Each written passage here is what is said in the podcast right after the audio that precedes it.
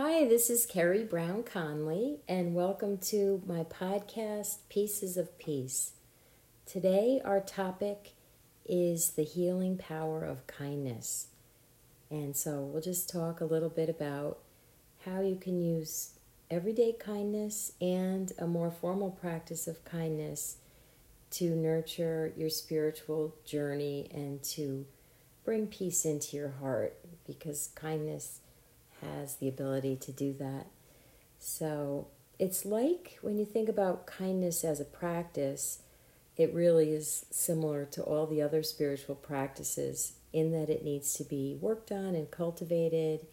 And it's great to set an intention to practice kindness and make it a more formal practice because that will help to transform your heart and make kindness your default instead of something that you need to work on all the time. And it's a very, very powerful practice. The Dalai Lama says that kindness is his religion. And in scripture, we, we always hear love is patient, love is kind. So there's quotes all over about the beautiful healing power of kindness. There was a great medieval mystic, Johann Reisenbeck, and he was revered in his time. And when asked how he became perfect, he gave the simple answer be kind, be kind, be kind.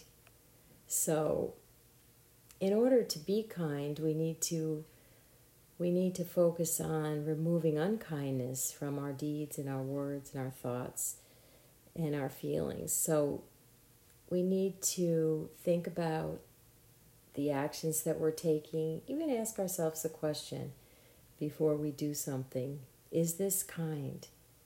And contemplate what kindness is to you and, and even look at your actions during the day at the end of the day and, and say, Was kindness part of what I did today?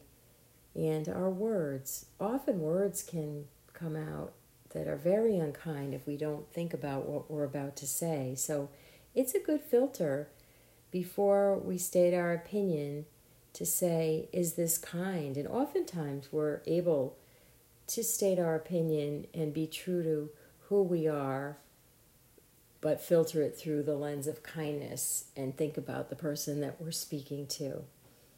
And kindness in our thoughts that is a very important part of this work too, because we all know there's thoughts that go through the mind that are far from kind.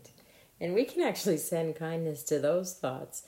But we can also choose to attend to kinder thoughts and select kinder thoughts and um, about towards ourselves and others because a lot most people do have a script running in their head, an egoical script that, that's critical or that's uh, pushing or that's um, comparing us to other people. And we can look at those habitual thought patterns and, and look at them with kindness and say, maybe there's some other way to look at this. Maybe I'm okay just the way I am and I'm, I'm doing the best I can on my journey. And maybe other people are too. And so when we inject those concepts of kindness into our habitual egoical script, it can become softer and we can feel our heart open.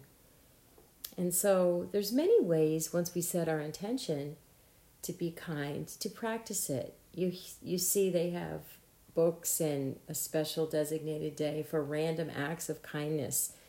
That's kind of a fun way to practice where people buy the person behind them their cup of coffee or they just they just see something in their own environment or in their own community that needs to be done and they do it like they mow a person's lawn or they shovel their sidewalk or they know somebody that's struggling and anon- anonymously send them some kind of small gift in the mail. So that practice of um, random acts of kindness is actually super fun and you can be really creative with it. And it it helps to shift your mind into into that thought system of love and, and mercy and compassion. And so we can consciously do that by setting our intention to be kind. And so that's that's a great way to start. There's also more formal sitting practices, such as the Buddhist practice of metta, and that is a kindness practice where we are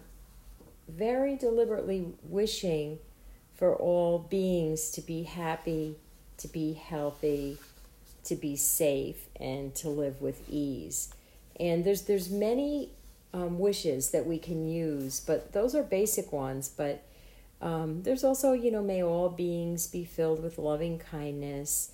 Um, may all beings be free and at peace. You can kind of work with it to find which statements resonate with your heart and soul. But the formal practice is a sitting practice where you center yourself and you set your intention to do your practice and you take a few deep breaths so that you can come into it with a quiet, still mind. And you open your heart to yourself. You're the first person that you practice this with, and you just feel the tenderness of your own heart and say these statements either silently or if you're a person that likes to, you can say them quietly, spoken words. May I be happy. May I be healthy. May I be safe. May I be at ease.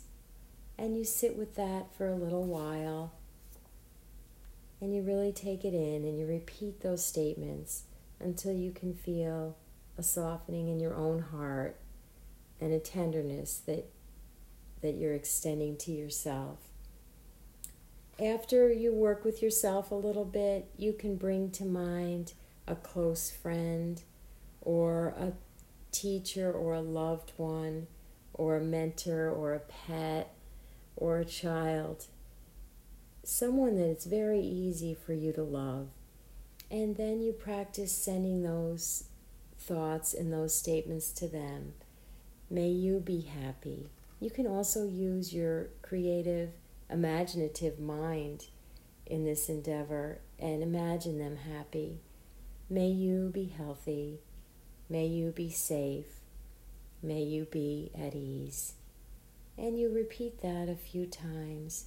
You start to feel the connection you have with that other being.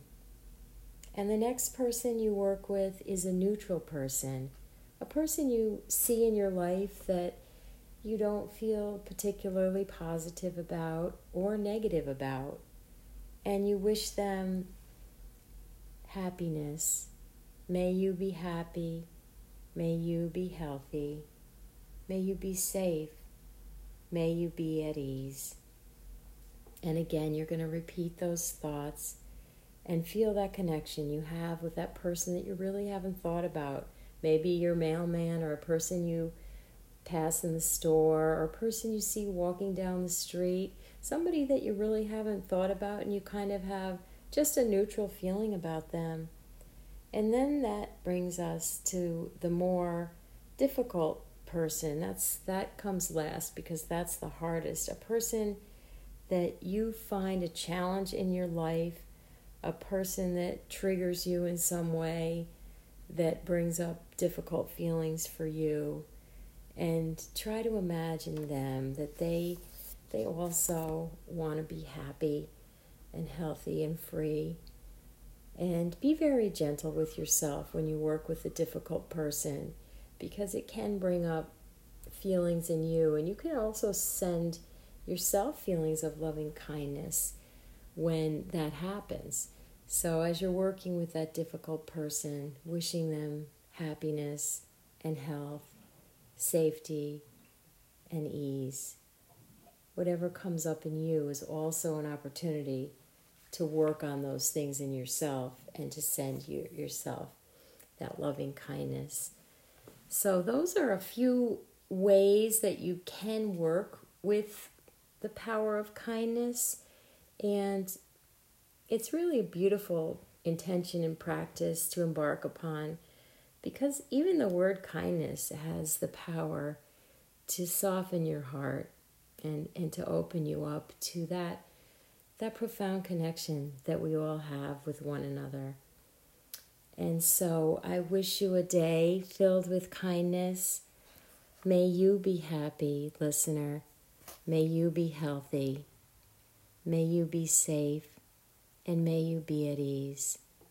Sending all those things to you and wishing you the best today. If you'd like any more information on the work that I'm doing, my website is carriebrownconley.com. I'd love to hear from you. Thank you so much. Namaste.